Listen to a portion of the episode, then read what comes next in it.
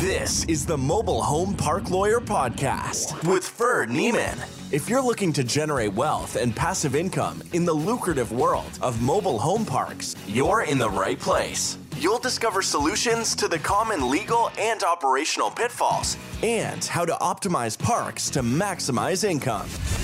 Your host is in the trenches. He's a real estate attorney, financial analyst, and mobile home park investor and operator. Now, let's turn it over to Ferd Niemann.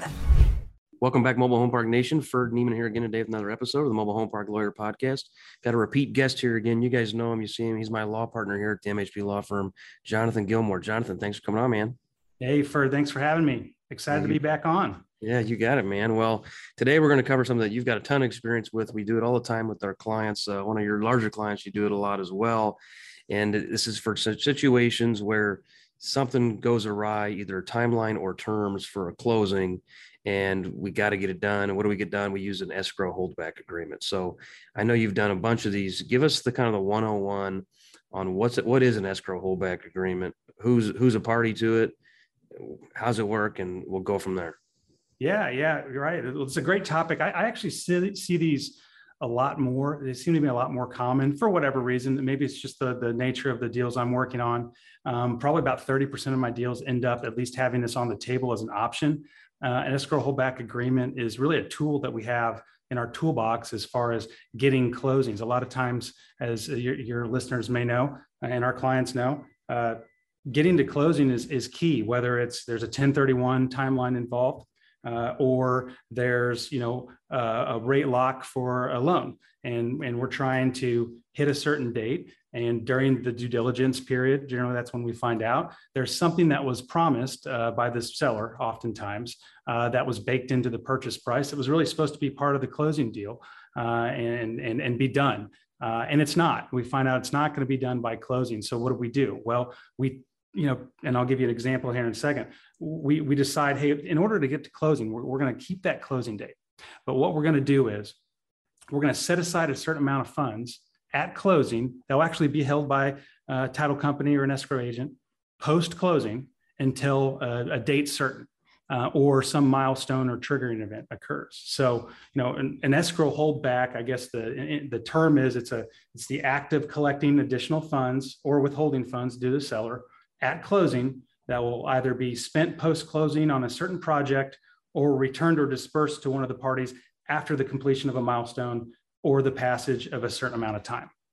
And the way we wrap this up is we fill out an escrow hold or you know execute an escrow holdback agreement because uh, as you know uh, but for certain representations and warranties that survive closing in a purchase and sale agreement most purchase and sale agreements, you know, they're done after closing. Um, you know, they're either merged into the deed, some clauses survive, but that's not really the document you look to post closing, um, especially for kind of a new issue that comes up uh, that needs to be addressed post closing.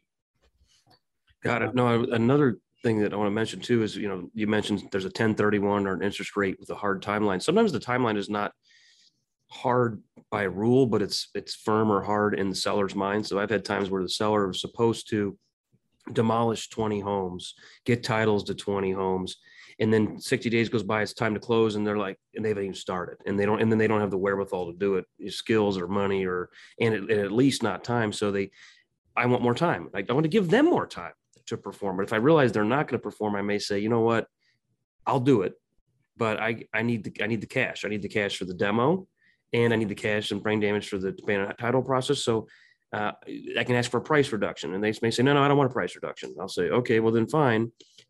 We're going to value this. We're going to value this, say at $80,000. We're going to put it in escrow. You don't get the money. If you accomplish this within the first 60 days after closing, then you get the money. If you don't, then the title company releases it to me. And sometimes that keeps the seller, they're like, okay, cool. And then they'll, they'll agree to do it.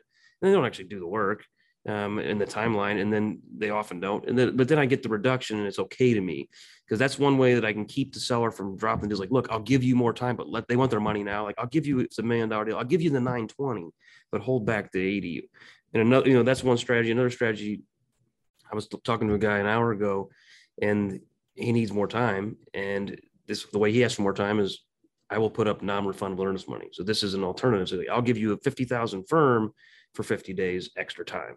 Sometimes that makes the seller feel warm and fuzzy because it, you know, quote, pays for the inconvenience. But a lot of times they they insist on escrow holdback, and then I'll let you get back into some other timeline challenges, you know, weather or construction or whatever that just can't be done in certain periods. Yeah, that, that's a that's a good story. I've seen that happen. I actually just had a deal with very similar to that story just had on, for a client. Um, yeah, I agree. And you know, with less sophisticated sellers, they may not even think there's an escrow holdback option. And so you as the buyer, if you're a more sophisticated buyer, you know, you kind of come to the rescue a little bit and say, look, I, have got the solution. Let's go ahead and close this. Let's go ahead and get this done. And and they're relieved because you know they they need like you said they needed more time. Um, or maybe you as the buyer might just be concerned that, that they're not going to be able to perform even if you give them six more months. Um, and so this you know in some ways holds the feet to the fire. So we we talk about this escrow holdback conceptually. The form that we use is, is called an escrow holdback agreement. Um, and, and generally from a timing standpoint, before we talk about that agreement, uh, you know, it's, it's a, it's a document signed, uh, it's signed by the buyer, the seller, and, and the title company. And we'll talk about that in a second as well. But, you know, this usually comes up during the inspection period. Sometimes it comes up, let's say two weeks before closing, where you've passed feasibility, as buyer. You've gone hard on your earnest money. Um, you probably have an out, or, or, at least you know you have some out under a contract if it's you know drafted, negotiated properly. But you realize they're not going to get to the table, and so you have a, you, you, work on an escrow holdback agreement. But in order to do that, you, you really need an amendment to the contract. You need to come to terms. You come to an agreement with the seller. Say, here's what we're going to do. We're going to put this in an escrow holdback agreement. You negotiate negotiate the escrow holdback agreement, which we'll talk about, and then you formalize the form of the escrow holdback agreement in an amendment to the purchase and sale agreement. Uh, that way, there aren't any, there's not any confusion at closing. Um, you know, I've done escrow holdback agreements the day before closing. Uh, seems to be a fire alarm uh, that goes off, and, and that happens. We try to avoid that because a lot of times is we know about it before that, or sometimes you know closings kicked out five days or so just for the sole purpose of negotiating the escrow holdback agreement. But at the end it's baked into the first amendment second amendment third amendment whatever amendment to the purchase and sale agreement uh, and then it becomes a closing deliverable. So um, so that's explain kinda, explain explain the closing deliverable and, and, what you mean what you mean by that because a lot of people are not familiar with that and and uh, compared to deeds or other other items Right. Well, a, a, deed would essentially be a seller closing deliverable. Um, it's basically any document that needs to be either sent to the title company in wet ink form uh, because it needs to be recorded against the property, uh, or it's something else that needs to be signed that doesn't need to be recorded but needs to be gathered, i.e., gathered seller signature, gathered by buyer signature. Like, for instance, an assignment of lot leases or an assignment of park-owned home leases. Well, you know that would be a closing deliverable item. And, and, um, and deliverable meaning one party needs to deliver something to the neutral party of the title company as opposed to hey it's in the mail um, and or things like the recorded there's a there's an order of recordation you know for mortgages or second mortgage and you know if there's a new easement. So that's that's also important. And then um, you know it, it, a lot of times we think of these escrow holdback agreements as something that the seller must perform but it can go both ways. I, I had a deal where the original contract said there's 150 space park and there's 20 acres of farm ground, seller gets to keep the farm ground. Well, client signed the contract, brings it to me, and I said, it's possible. I'll just subdivide it after closing. I said, it's possible that that ruins your grandfather rights, ruins your zoning, so you might not want to do that. So then we had to, but we didn't want to delay the closing in the timeline. So what we agreed to do in that case was an amendment to the PSA. And I know you say this all the time to our team is drafting an amendment is a creative higher level skill than drafting a PSA because you, you, can put a lot of art into the amendment. And in this instance, the art of the amendment had to say, uh, at closing, we buy the property. We have 120 days to, to subdivide the, the farm ground. But in the event it jeopardizes the mobile home park, we get the right to choose not to subdivide the farm ground. And then we either A, sign a 99 year lease with the seller, or B, we have to we have to reduce we have to re- basically increase our purchase price by x dollars a hundred thousand so we put that hundred thousand in escrow because if if we were unable to or cho- unwilling to subdivide we were going to give the seller extra money because the seller was not going to have the benefit of 20 acres of dirt to sell so it could yeah. go both it could go both ways um, and it's just the devil's in the details if you will which is why it's important to have a well drafted document and a uh, a strong title company. Tell us about title companies for a second while, I'm, while I mention that, because I know that sometimes is a problem. And people ask us as a law firm, "Hey, will you hold this amount in escrow?" And we're like, "No, we don't do escrow because it's it's an inv- it's an invitation to be in a, a lawsuit." Um, Yeah. and, and we're biased, right? Because we have one, we already have a client issue. You know, Yeah, yeah. So we, we've talked about the escrow holdback. Now we talk about, now we're kind of talking about the agreement. So the escrow holdback agreement, you know, it's a formal agreement between the buyer, the seller, and the escrow agent or the title company. And it defines the obligations of, of not just buyer and seller, but also of the, of the title company. And so I, I always look at it this way, you know, we, you, oftentimes you don't know whether an escrow holdback is a solution or you need to even need to have it on the table as a solution when you're signing a, a, a executing a PSA. And so um, I'm a big proponent of using, you know, larger national title companies as the escrow agent on the front end versus, you know, you know Joe and Bob's title company, uh, because because what ends up happening, as we just talked about, a lot of these escrow holdback discussions and solutions come up two weeks, a week, days before closing. Um, and because the escrow agent needs to be a party to the escrow holdback agreement, you may get to the you know two days three days before closing and, and you have worked out you as the buyer have worked out with the seller how the escrow holdback is going to work and then you call it, you let the title company know hey we're going to do an escrow holdback and i had this happen a few months ago and they say we don't do those right you know, so so now the title company that has taken the earnest money the title company who has you know issued underwrote the the the the title commitment um, and who's going to issue the policy and is conducting the closing. So they're getting all those fees they're now saying post closing, we're not going to do the one thing that's going to get this to close.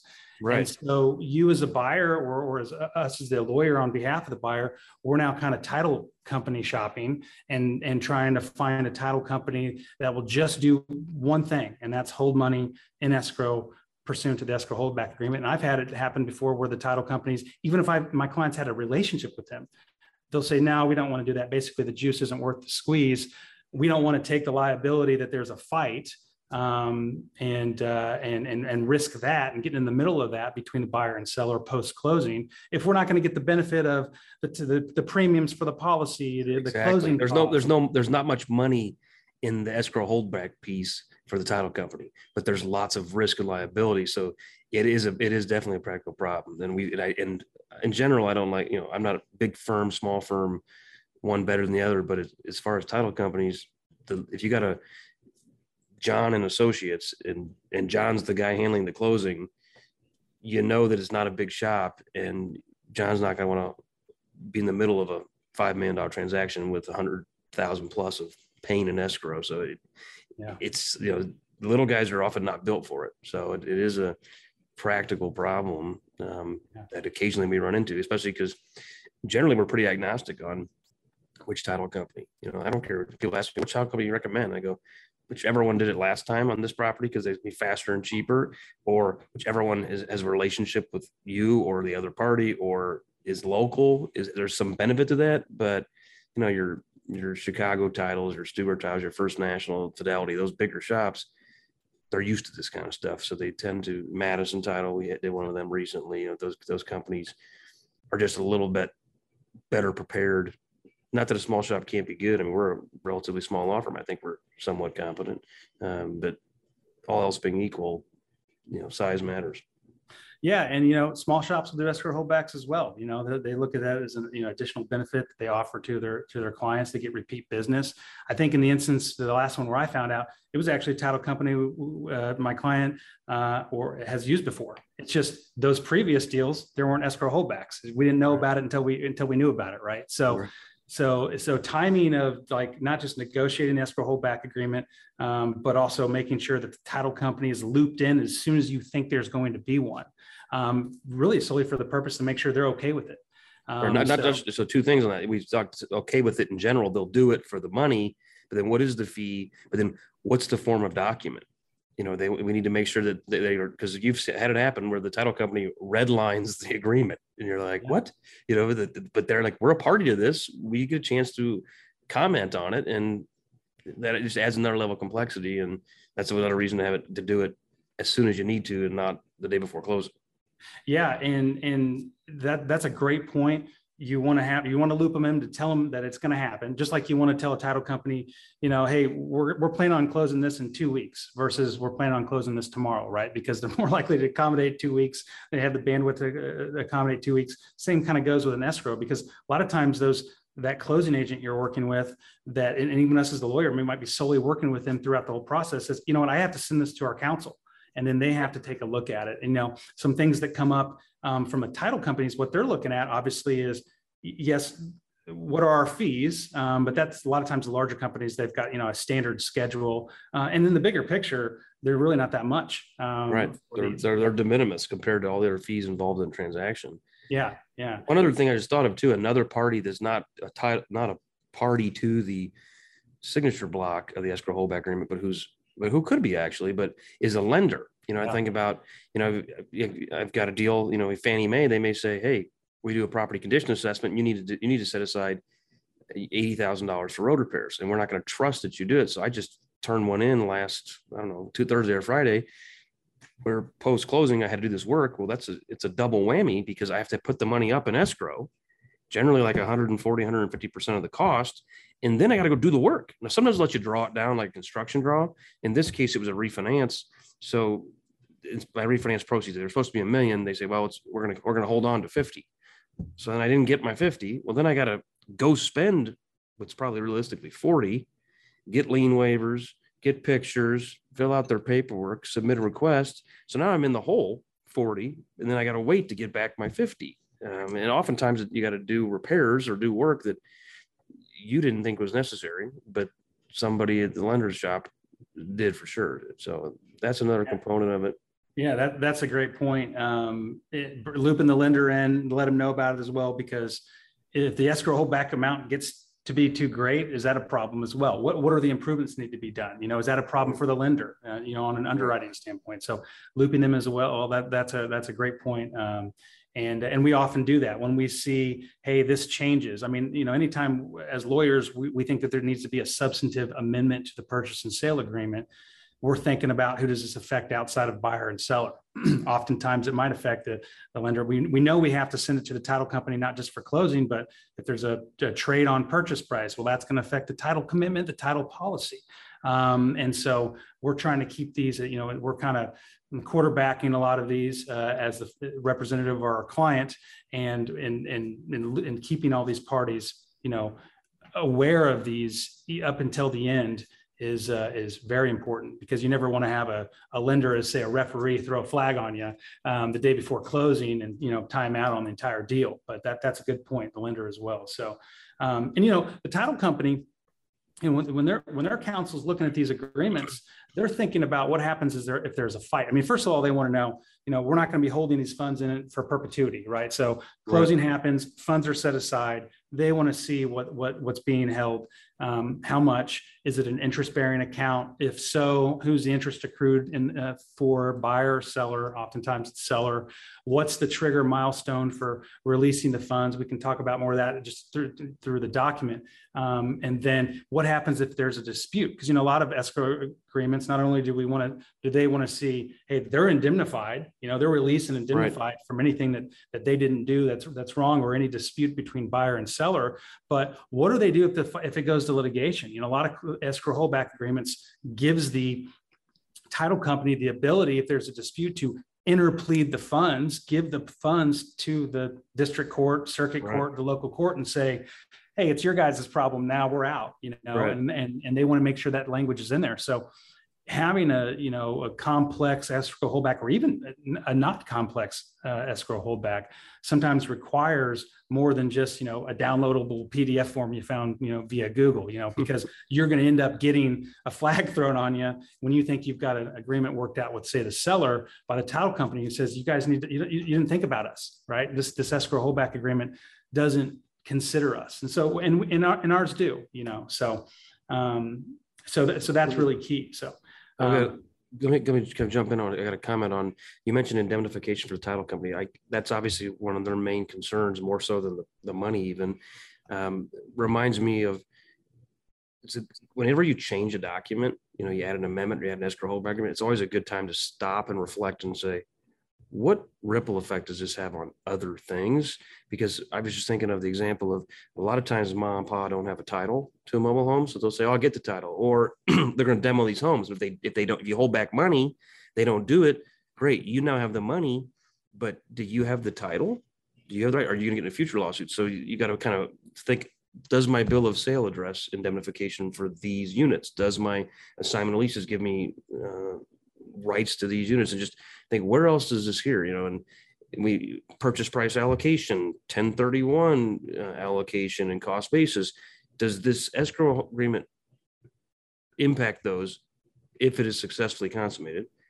And does it, and or if it's not successfully consummated? And it's just a good reflection point to stop and be like, you know, if I, you know, it's like if you, you know, fix one thing, does it break something else? And Yeah, yeah. I call it the butterfly effect in training. You've heard me say it to our to our associates, which is when you're negotiating a purchase and sale agreement. You know, for instance, if you change the inspection period, you know, sometimes you they come the, the, the, agreements come to us. Maybe we didn't start out drafting it or maybe it's a seller's version. It comes to us and it has a hard closing date. And then we change the inspection period. Now does our inspection period run longer than our closing date? You know it's this it's this ripple effect effect i call it butterfly effect where if you change one thing does it impact the rest of the agreement? And so uh, and, and oftentimes it does um, and, and to your point so.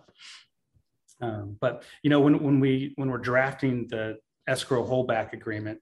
We talked about the timing. I, I always think of like an example is you've got a seller who was supposed to complete road improvements. You know, they've got the mobile home park, they're doing $300,000 of, uh, of, asphalt improvements. It's all supposed to be done by, by closing. In fact, it's in the agreement where the seller says, I want, I'm going to have this done by closing.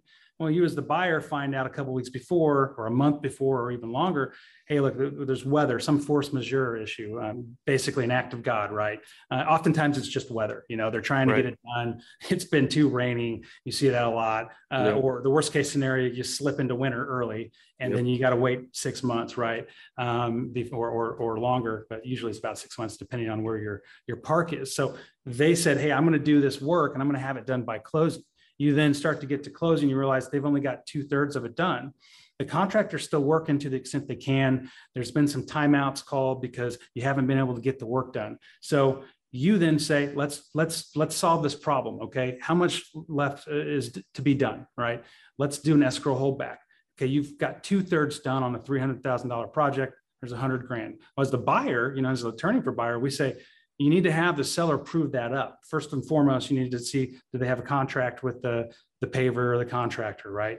Um, what are there were there hard bids on it? Is it just more than an estimate? Can you validate? Can you substantiate? There's hundred thousand dollars left, and if there is, and you have, you probably want to hold back 110,000 or 120,000 to have some sort of contingency piece built in there. And oftentimes the sellers will agree to this. So in the escrow holdback agreement, you say, here's the amount of the, of the funds that are set aside. You've already vetted it as the buyer. You know what's going to be set aside at closing. So at closing, $110,000 is going to be set aside for the completion of the road improvements. Those are the seller's proceeds. We put it in the bucket, the escrow holdback bucket. The seller is then charged, in this example, with finishing and completing the, the road improvements. Um, a couple of things to think about as the buyer or as counsel for the buyer is okay, what happens if they don't? What happens if the seller walks and says, you know what, your problem, um, I'll get my money back. You, you know, I know you have to finish it. So you need to make sure that whatever contract that is, that you there's an assignment, assignability portion. In fact, the seller agrees to assign that contract to you in the event of a step-in right. Basically, a step-in right is where the buyer says, you know, let's say that the escrow holdback agreement says 30 days post closing is how long the seller has to to complete this the remaining road improvements. Okay in the event that the seller can't do that subject to acts of god or force majeure and, and then we negotiate that. In the event the seller can't do that buyer has the right to step in. They step into the shoes of the seller and then directs and, and oversees the completion of the road improvements at which point they're allowed to tap into the funds that were set aside for closing to pay the contractor. So at the end of all this buyer has a buyer finishes the, the road project, buyer gets the funds, and the job's complete. The seller doesn't get anything unless maybe there's some some savings along the way. Maybe they get that at the end, but that's essentially what we're negotiating. Um, and we have to think about that. You know, how does the buyer, how do they step in? Um, Right. and, and is that the only thing that they need to, to worry about? You know, Well, there, there a couple of thoughts on that. I mean, potentially other things to worry about is, let's say there's a hundred thousand dollars of road work per the seller's contract. What if market changes? What if supply chain changes? So maybe we, maybe at escrow, we hold back hundred and fifty thousand. Maybe we have to get the permission of the concrete guy. Maybe they have to, that, maybe they're a two-party contract. They may, maybe they don't want to work for us. Maybe that, that- especially if, the if the market changes, or price changes. So we might need to get an amendment to that contract. If they can't perform, what happens if the, what happens if the concrete company goes out of business? We might need a performance bond or some sort of other metric or tool that makes sure this is, this is going to work out the way we want to make it work out. Because I could definitely see it happening. And we have seen it happen, frankly, where, Yeah. it- you know, we have one the other day or, or a couple months back on a, um, a kind of a bridge project where the price of the bridge went from 40,000 to 100,000. Yeah. Well, the company yeah, that was, the company was supposed to do it for 40 just said no. They said our, our normal cost was 30. We were going to make 10,000 profit. Now our cost is 70. We're not going to build it for 40. You can fire us. Don't pay us to 40. And then like, you know, what happens then? So the performance bonds or the additional escrow can help, uh, ability to step in can help. Um, Yeah.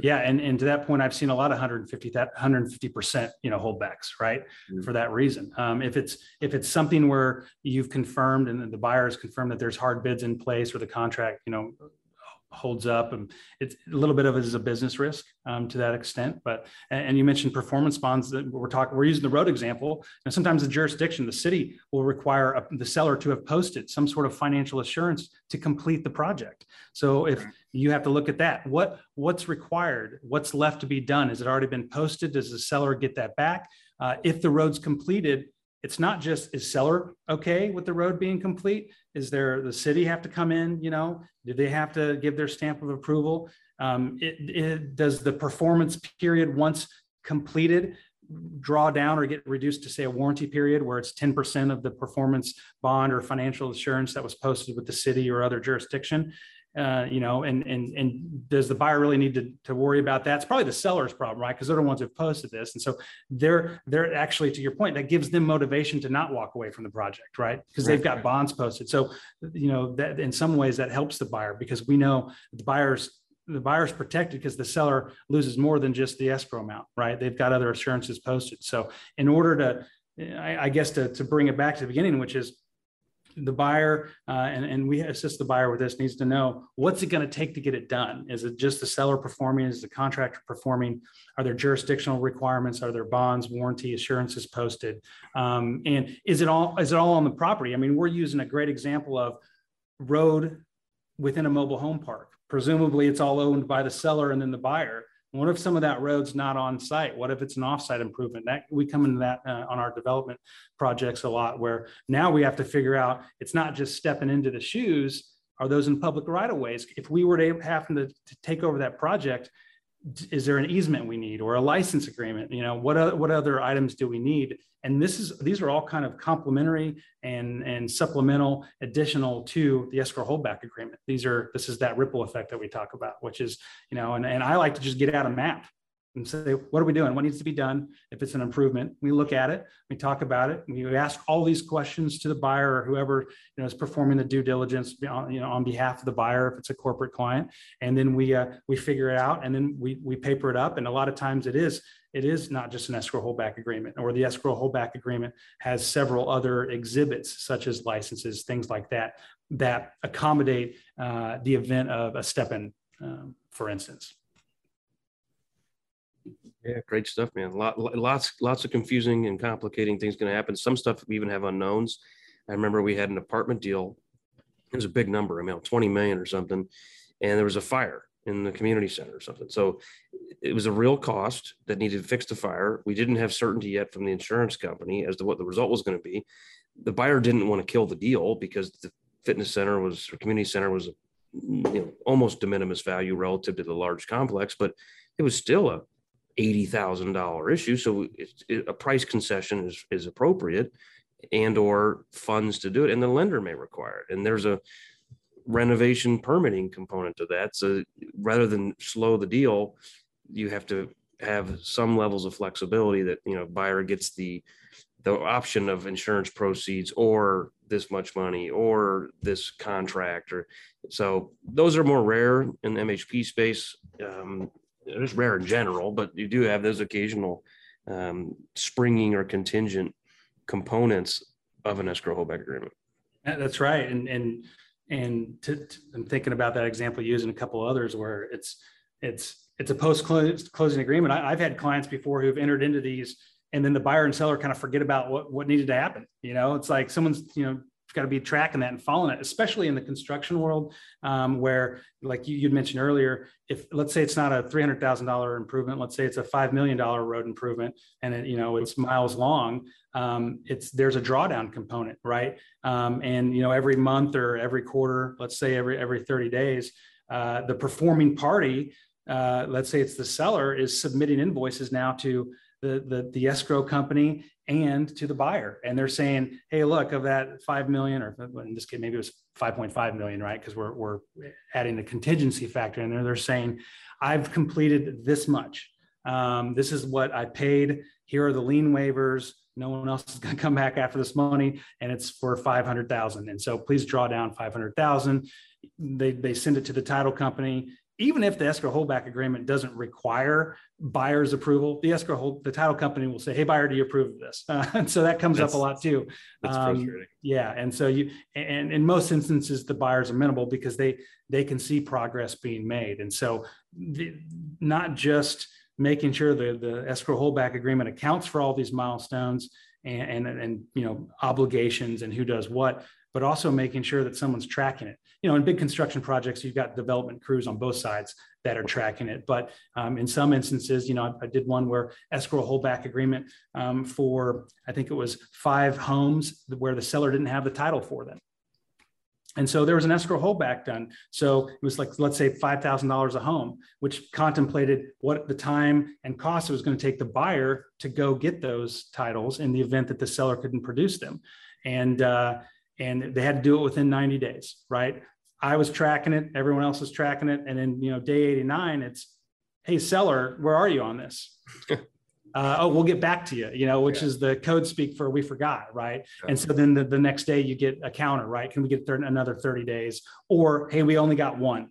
So you can keep the other, you know. Well, that's a good point. If, there, if there's, if it's, if it's something that can be divisible, then you could have release price release tranches or like, okay, you did one, you get one fifth, or maybe it's you did one, you get one tenth because you you get all five fifths when you do all five, you know, something like that.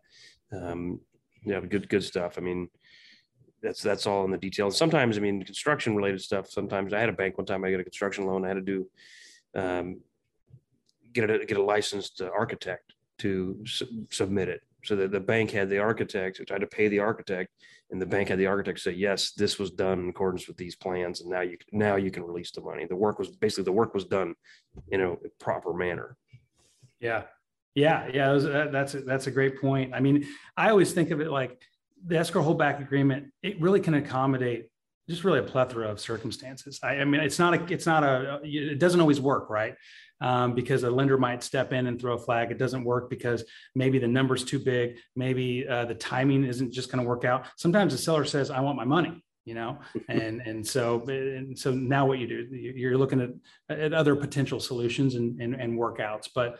Um, the escrow holdback agreement is a, is a great tool um, for clients to use and for lawyers to use on behalf of their clients. So, I'm here to educate your listeners about that if they're not using them already. So, thank you. Well, and to your comment, sometimes the sellers, I want my money, and but they say, but I'll take less. You know, I don't feel like doing this, so I, will I'll take eighty cents on the dollar. So it can be another method of retrade post inspection period because it's a closing condition. You know, like generally you yeah, would retrade yeah. you retrade price before your IP your inspection period goes firm, but this could be, hey, this came up, you know, last minute the building was on fire we're not going to close. Our, our lender won't let us close because it's not safe or it's not permittable unless we have a plan and a process. So we need to delay closing they don't want that. We need you to do the work we don't want that.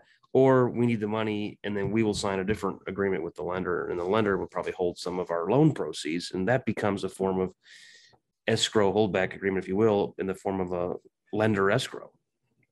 Yeah that's a great point. Touching on the, the, the part that you mentioned where something doesn't happen or something that should have happened doesn't happen and the seller at this point says you know what i'm not going to do that that that's when if the if the buyer wants the deal bad enough, and, and this happens a lot, where they say, you know what, I'll do it. So then that's when the work starts, right? Which is um, how much, you know, if you're if you're in a new market or it's not a market you've been in before, like who are the subs? Who's the who's the the, the party who's going to perform? Um, get how do you have time to get bids? Are they hard bids right? Because we talked about before you know hey uh, this is not what this is what it costs now. This isn't what it costs a month from now. Well you know you can get rate locks on you know some of the, my larger clients you know they get these this, these prices locked in because they negotiate them you know on a larger wholesale kind of component. But for you know buyers who might this might be their first time in the area you really have to now now it's back in your court to do extra due diligence to make sure I'm not going to agree to a $50,000 holdback and then lose 30, get 30 grand because it took $80,000 to complete the task, even though I got a $50,000 price reduction.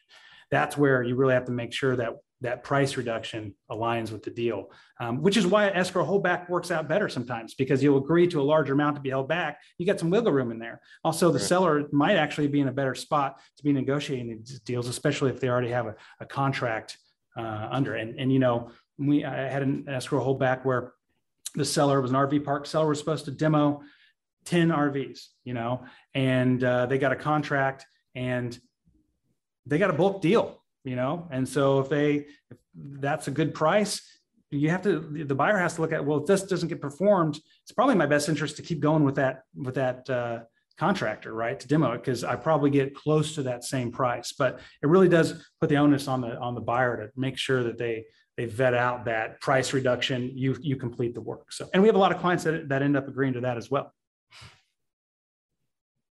Great stuff. I feel like we've we've we've hit this thing. Um, anything you can think of, anything from your notes or your, your history that you can think of that we missed, or you want to cover? Any other tips? No, I think I think that's I think we talked about everything. I think that was, this was good. So, all right, sounds good. Well, thanks. Uh, until next time. All right. Safe. God bless. You've been listening to the Mobile Home Park Lawyer Podcast with Ferd Niemann.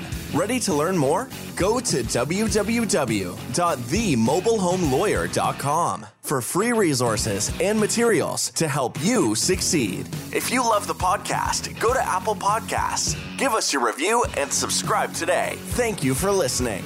Neither the Supreme Court of Missouri nor the Missouri Bar reviews nor approves certifying organizations or specialist designations. The choice of a lawyer is an important decision and should not be based solely upon advertisements.